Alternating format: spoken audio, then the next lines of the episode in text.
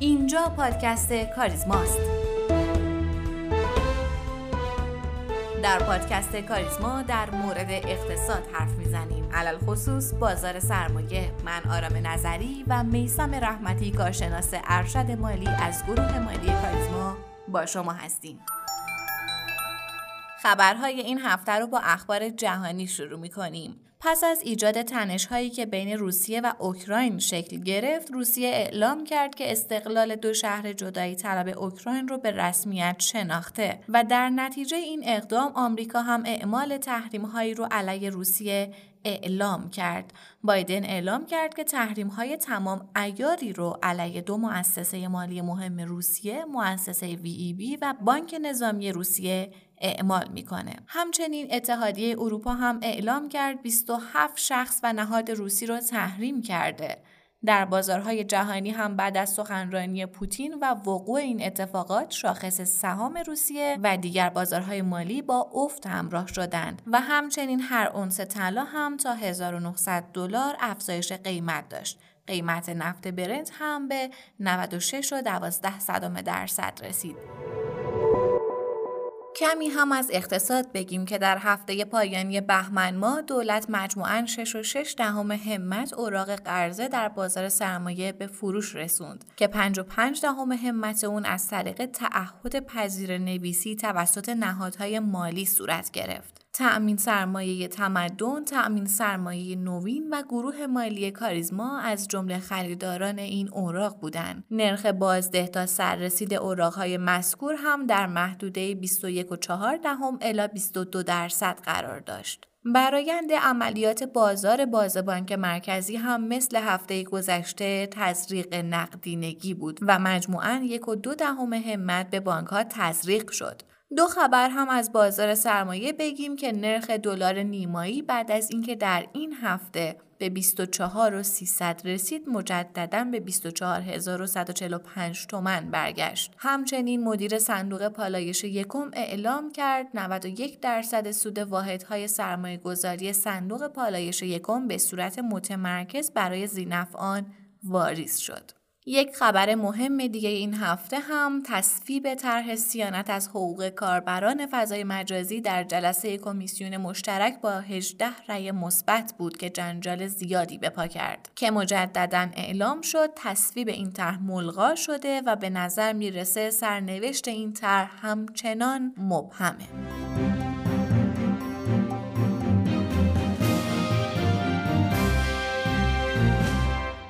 برجام و اتفاقات سیاسی به تیتر شماره یک تمام بازارهای اقتصاد ایران تبدیل شده. نزدیک شدن به نتیجه گیری در وین باعث شده تمام بازارها گارد برجامی بگیرن و خودشون رو برای روزهای بعد از برجام آماده کنن. دلار روند نزولی خودش رو فعلا حفظ کرده و در مرز 26 هزار تومان در حال نوسانه. بازار سرمایه هم همچنان از نظر شاخص کل یک حرکت ساید رو در پیش گرفته ولی گروه های برجامی در صدر توجه این هفته بودند. به نظر می‌رسه آرایش اقتصادی در سال 1401 متفاوت تر از سالهای گذشته باشه و برای بررسی این اتفاق باید آمار رسمی کشور رو بررسی کنیم.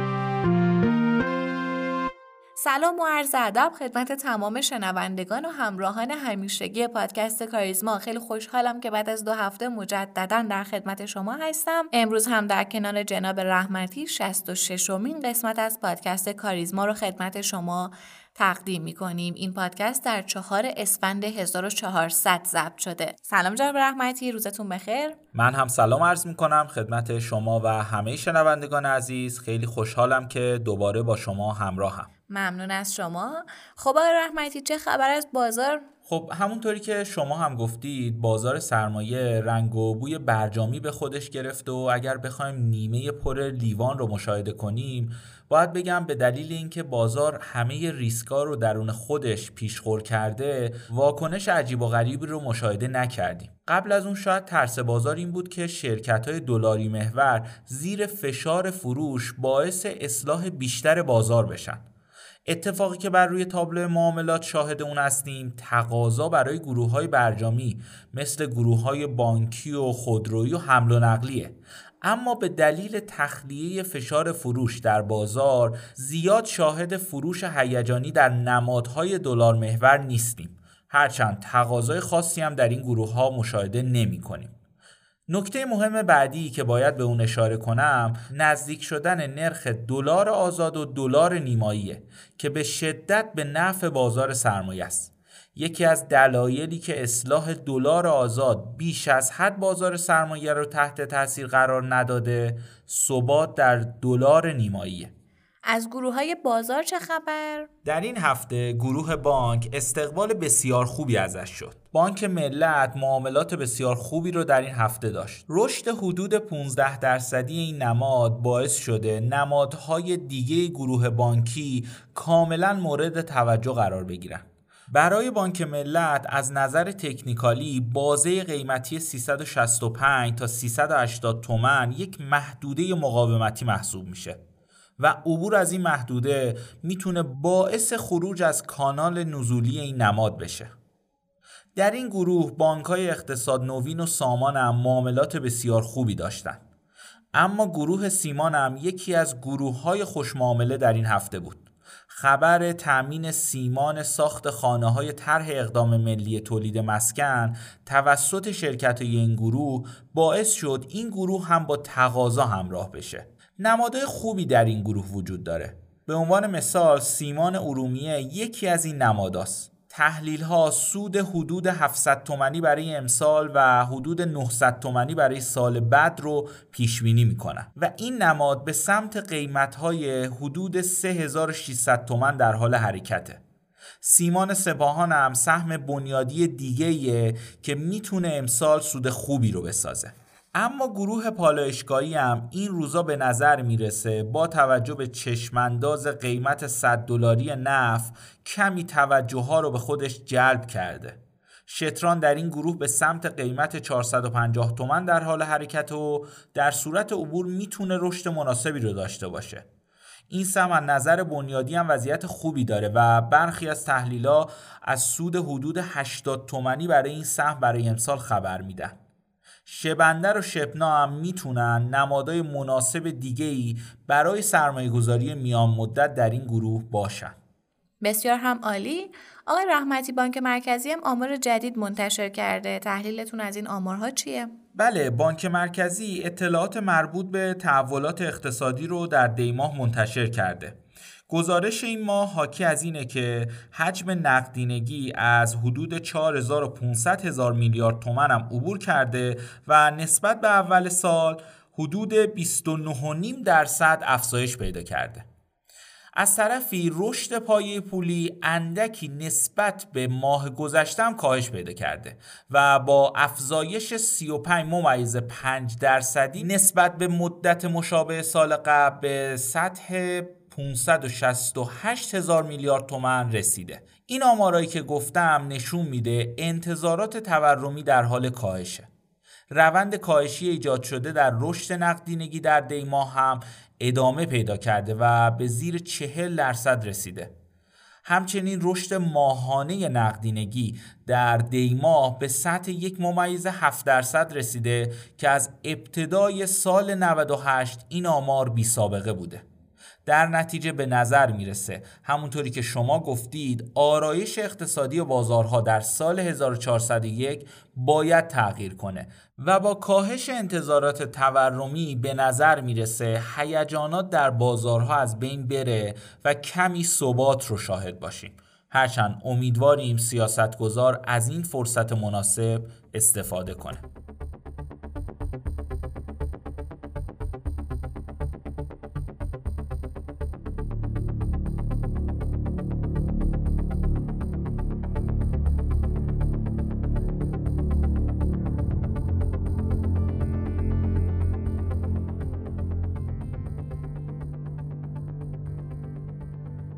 تقریبا 15 سال از زمانی که طرح سهام عدالت در دولت نهم در سال 1385 به راه افتاد میگذره. بعد از گذشت بیش از یک دهه سال قبل دولت بعد از کشمکش های بسیار بالاخره این سهام رو به دست مردم رسوند. طرحی که باید سالها پیش به مرحله اجرا می رسید ولی خبری از آزادسازی اون نبود با عجله فراوان عملیاتی شد. در حال حاضر نیمی از مردم کشور دارنده سهام 36 شرکت بورسی و 13 شرکت غیر بورسی هستند. در حالی که این نحوه آزادسازی مشکلات فراوانی به خودش گرفته. مشکلاتی نظیر تقسیم سود شرکت های سرمایه گذاری به شکل غیرقانونی توسط سجام واریز نشدن سود به حساب بخش عمده ای از سهامداران بیقانونی در انتخابات شرکت های استانی برگزاری مجامع این شرکت ها به شکلی کاملا مقایر با قانون تجارت و اساسنامه شرکت ها و غیره همه نشون از کلاف سردرگم سهام عدالت داره. در این قسمت از پادکست کاریزما جناب آقای مهدی حاجیوند نویسنده کتاب آزادسازی سهام عدالت موانع و راهکارها صفر تا صد سهام عدالت رو مورد ارزیابی قرار دادن. با ما همراه باشید.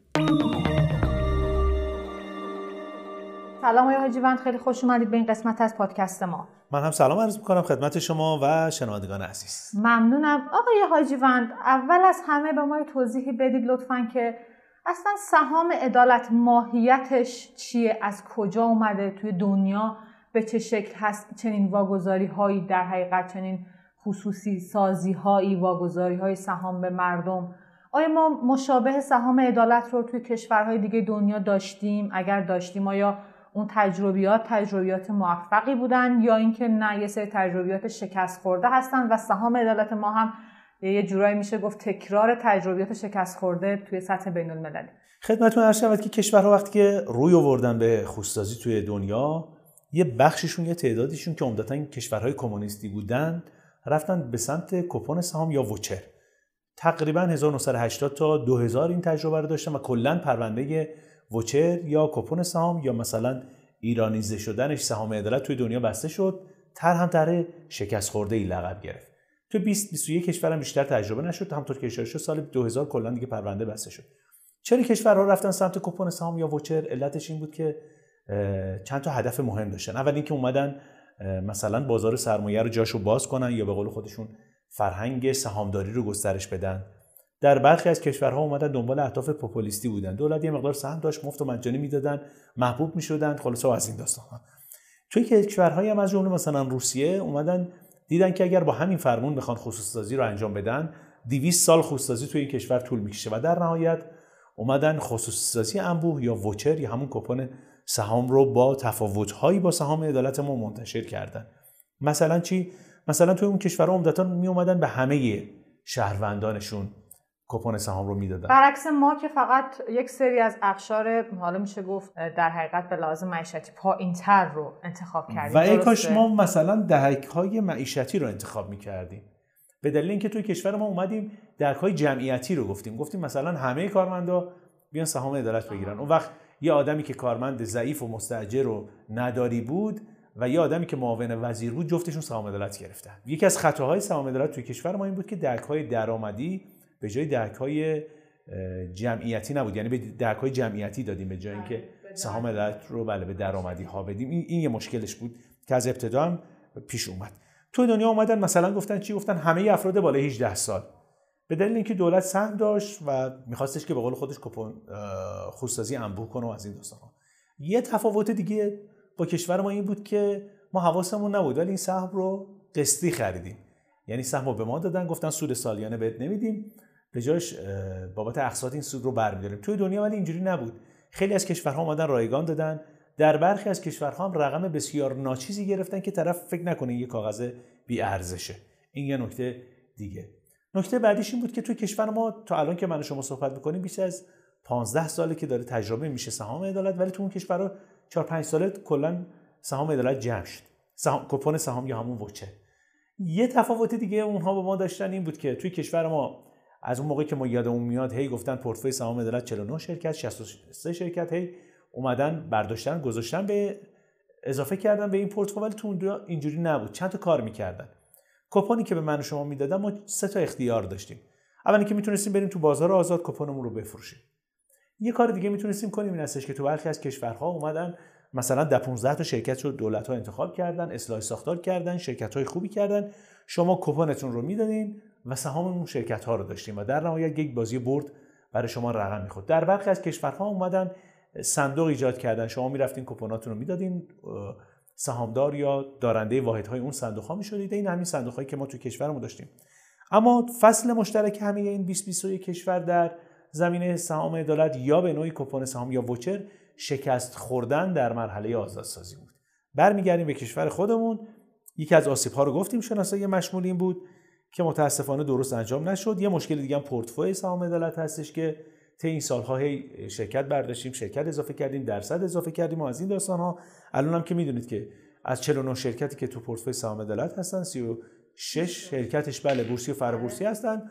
اون 13 تا برای خودشون معلومی کجا هستن و چیکار می‌کنن و و وقتی صحبت از آزادسازی سهام عدالت می‌کنیم در مورد 36 شرکت صحبت می‌کنیم. اون 13 تا شرکت برای خودشون حالا بالاخره هستن و مشغولن و از این داستان. که حالا ما از اون مسئله که بگذریم بیایم روی این 36 تا شرکتی که در حقیقت توی پورتفوی سهام عدالت ماها وجود داره صحبت کنیم. در حال حاضر مشکلاتی که ما باهاش یعنی از سال قبل که آزادسازی اتفاق افتاد میشه گفت یه آزادسازی با عجله و درسته که ما چهارده سال این پروسه در حقیقت واگذاری سهام عدالت رو داشتیم ولی بحث واگذاریش که میشه گفت از همه مراحل این در حقیقت مسئله مهمتر بود رو ما یک آن تصمیم گرفتیم و در عرض چند ماه یا شاید چند هفته این آزادسازی رو انجام دادیم که خب کلا یه سری مشکلات رو خود این آزادسازی و روش آزادسازی برای ما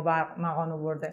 نظرتون راجع به این نحوه آزادسازی سهام عدالت چیه؟ چی باعث شد که ما بعد از آزادسازی با یه سری مشکلات خیلی عجیب غریبی توی اقتصاد کشورمون بویژه توی بازار سرمایه باهاش مواجه بشیم؟ خب من فکر می‌کنم اصل آزادسازی اتفاق بسیار درستی بود در مقطع درستی اتفاق افتاد ولی به بدترین شکل ممکن سقط شد. سهام عدالت در زمینه آزادسازی. چند تا مشکل داره. یکی اینکه تا پیش از آزادسازی همه کار سازمان خودسازی بود. بعد از اینکه قرار شد آزادسازی بشه همه کار سازمان بورس شد و مشخصا سمات. و خب بالاخره یه موضوع تخصصی از زیر ساختاش حتی زیر ساختای انفرماتیک و اینترنتیش فراهم نبود تا قبل از این ما همین زیر ساخت ها رو توی سازمان بله، همه چیز داشتیم. فراهم بود. بله. در حقیقت پرداخت سود و تمام مسائل رو ما توی شرکت توی خصوصی سازی داشتیم ولی بعد از اون اومد شرکت سپرده گذاری یه جورایی همه چی رو به دست گرفت. دقیقا. می‌دونید که الان سه تا یعنی چهار دوره سود تقسیم کردیم سه دوره منظم یه دوره نامنظم ده درصدش هم هنوز مونده. و سال یعنی برای سال مالی 99 که با تو سال 1400 هم توضیح بشه سورش سودش نه فعلا قیمت مشخصه نه چجوری پرداخت می‌خوان کنن هیچ چیزی مشخص نیست. بنابراین من به عمد از این تعبیر استفاده کردم که سهام عدالت سقط شد در زمینه آزادسازی که دیگه فکر می‌کنم این مشکلات رو دیگه که نه ولی خیلی سخت می‌تونیم جمع جورش کنیم.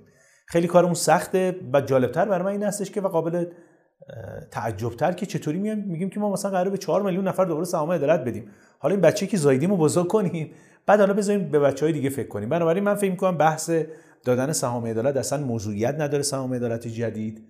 فعلا موضوعیت نداره بذاریم کنار. و نکته بعدی این هستش که تو فرصت خوب نیمه نخست سال 99 بازار سرمایه شرایطش خوب بود. ما آزادسازی رو به شلختوارترین شیوه انجام دادیم و جالبتر این هستش که از فرصت ناب بورس برای پذیرش اون 13 شرکت غیر بورسی هم نتونستیم استفاده کنیم. شاید الان شما مدلی که از من بپرسید این هستش که چطور می‌تونستیم آزادسازی رو انجام بدیم به نظر من بهترین مدل آزادسازی مرحله به مرحله سهام عدالت بود. به این مفهوم که ما همونطور که دهک به دهک اومدیم سهام عدالت رو دادیم گفتیم کمیته امداد سازمان بهزیستی اینها در اولویت گرفتن سهام عدالت هستند اینها می‌تونستن در اولویت فروش سهام عدالت هم به صورت مرحله ای باشن. دقیقا درسته چون که ما سال قبل اصلا یک سری از مشکلاتمون یعنی که ما شاخص رو داشتیم که اوج گرفت روی بیشتر از دو میلیون رفت ولی یوهو ریزش کرد. خیلی از کارشناسان همین مسئله آزادسازی رو و فروش سهام عدالت رو یکی از عواملش می‌دونن و بعد اومدن گفتن که ای کاش همونجور که شما هم فرمودین پلکانی صورت می‌گرفت این در حقیقت آزادسازی. یه مسئله که وجود داره اینه که علاوه بر اونهایی که روش مستقیم رو انتخاب کردن توی در حقیقت هنگامی که آزادسازی می‌خواست اتفاق بیفته. افرادی هم که و مشکلات خاص خودشون رو دارن. افرادی که هم که روش غیر مستقیم رو انتخاب کردن یه سری مشکلات عجیب غریب دارن. مشکلاتشون که با شرکت های سرمایه گذاری استانی هستش. این شرکت ها هم قرار بود مجامعشون برگزار بشه. نشد یه سری از مجامع لغو شد یه سری از مجامع برگزار شد و بعد اعلام شد که اینها اصلا مشروعیت نداشتن. و یه مقام راجع به اینها صحبت کنید یعنی الان به ما بگید که مشکلات فعلی اون دست از افرادی که روش مستقیم رو انتخاب کردن چیه؟ در حال حاضر بعد اینکه یک سال و میشه گفت نیم از در حقیقت آزادسازی سهامدارت می‌ذاره و اونهایی که روش غیر مستقیم رو انتخاب کردن. الان با چه مشکلاتی دارن دست و پنجه نرم می‌کنن؟ من به نظرم می‌رسه که باید الان در مورد مواردی که مشکل ندارن صحبت کنیم. چون مشکلات خیلی زیاده. خیلی زیاده. ببین فقط بگم که اینکه از روح آزادسازی ما جدا شدیم فقط فکر می‌کنم این جمله کافیه. موقعی که اومدیم آزادسازی سهام رو انجام بدیم گفتیم خلق الله دو گروه بشن مستقیم غیر مستقیم. پرسیدیم خب یعنی چی؟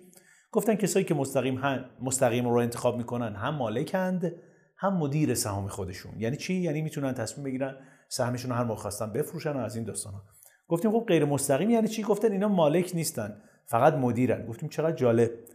بعد آزادسازی اتفاق افتاد از قضا برعکس شد. کسایی که روش مستقیم رو انتخاب کردن الان نه مالکن نه مدیرن نه می‌تونن بفروشن. کسایی که غیر مستقیم رو انتخاب کردن راحت می‌تونن با یه دکمه برن شرکت سرمایه‌گذاری سهام سهام رو به راحتی بفروشن. یعنی اصلا تو اون اول من فکر می‌کنم اصلا دوستان نمی‌دونستن دارن چیکار می‌کنن. ضمن که هی ما بهشون گفتیم خب مزایاش چیه معایبش چیه؟ فقط یه چیزی یاد گرفته بودن که جلوی مستقیم بزنن یه غیر. دو تا مدل ارائه بدن از این داستان شما اون شرایط تصمیم گیری و اطلاع رو از همون بعد و آزادسازی ببینید. و احوال به کجا انجام میده؟ بزرگترین مشکل مستقیمی ها به نظر من فعلا این هستش که نمی‌تونن سهمشون رو بفروشن و از همه مهمتر فعلا هم معلوم نیست که بتونن بفروشن ضمن که در مقطع آزادسازی هم بنده خدا باید تعهد می‌دادن که نمی‌دونن چه سهمی در چه قیمتی در چه روزی فروخته میشه و جالب این هستش که مثلا سهمشون یه میلیون فروخته می‌شد یه بار 200 هزار تومان یه بار 294921 تومان به حسابشون واریز شد همینجوری آخرام نفهمیدن چی شد. مشکلات غیر مستقیمی یا همون سرمایه گذاری استانی سهام ادارت هم این هستش که یه بخششون از تیر پارس تیر امسال تا به الان نزدیک 6 7 ماهی که نمادهاشون بسته است. دوستان تو هیئت مدیره این شرکت ها یا بلد نیستن یا حال ندارن یا نمی‌خوان یا حالا هر چیزی هست گزارش نمیدن. داریم سهامداران عدالت رو تنبیه می‌کنیم.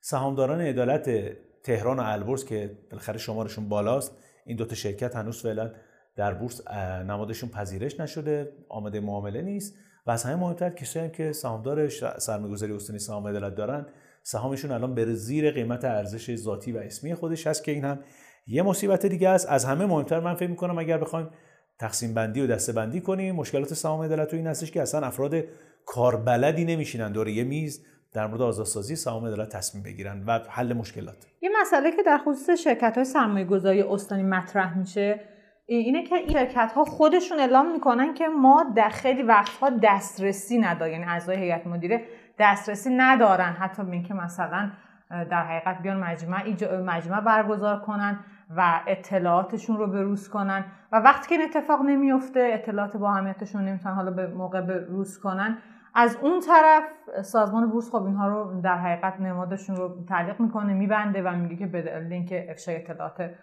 حالا با اهمیت دارن یا مثلا اطلاعاتشون رو به موقع ارائه ندادن. و صحبت در حقیقت از سمت شرکت های سرمایه گذاری استانی هم اینه که واقعا باید ببینیم که به قول شما این اتفاق به کجا خواهد رسید و باید بیان و این گره کور اقتصاد کشورمون رو ببینن می‌تونن باز کنن با کمک همدیگه یا نه.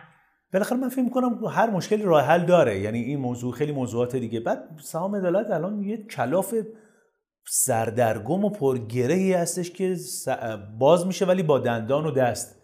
یعنی که فکر کنیم با راحت می‌تونیم با دست باز کنیم نیست. ولی میگم باید افراد کارشناس بشینن ازشون خواهش کنن که نظرشون رو داشته باشن مدل مشکل حل کنن. من این کتابی رو نوشتم سال 98 قراردادش با یه انتشارات بستیم. از اون سال تا به الان متاسفانه تو دوره تو نوبت چاپه. و اسم کتاب این هستش که سهام رو چگونه آزاد کنیم. و پیشنهادی که کردم این بود که یه صندوق میرا درست کنیم. به این مفهوم که مثلا حالا کلیتش این هستش. شاید کلی ابهام و سوال الان پیش بیاد که حالا شاید یه روزی یه جایی در موردش نشستیم صحبت کردیم. که آقا این سهام ادارت باید پروندهش بسته بشه. توی دنیا هم بسته شد توی کشور ما هم بسته شد.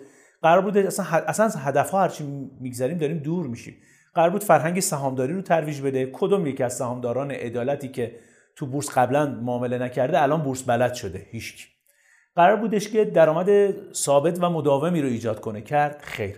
قرار بودش که خوستازی رو رواج بده. شد خیر. قرار بود مالکیت و مدیریت دولت رو کاهش بده. شد خیر. گسترشش هم داد تازه.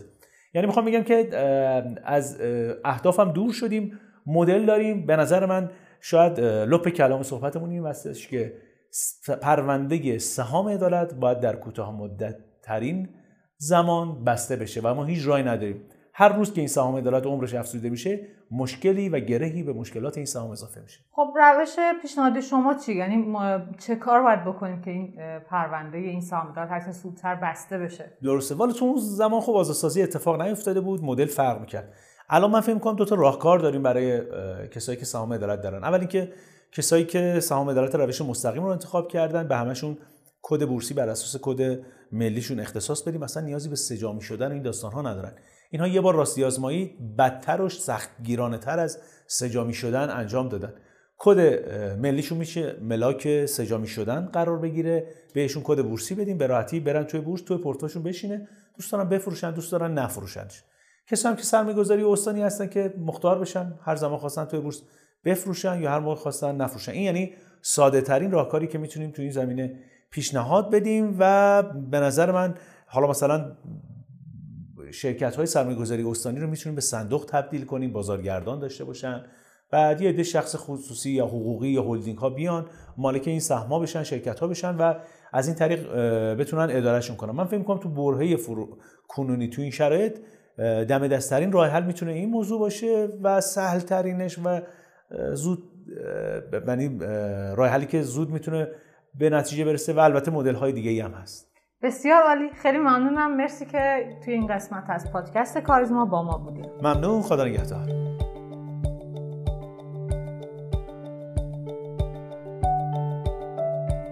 ممنون از شما که ما رو میشنوید. لطفا سوالات، نظرات، انتقادات و پیشنهادات خودتون رو از طریق آیدی تلگرام pod underline admin با ما در میون بذارید.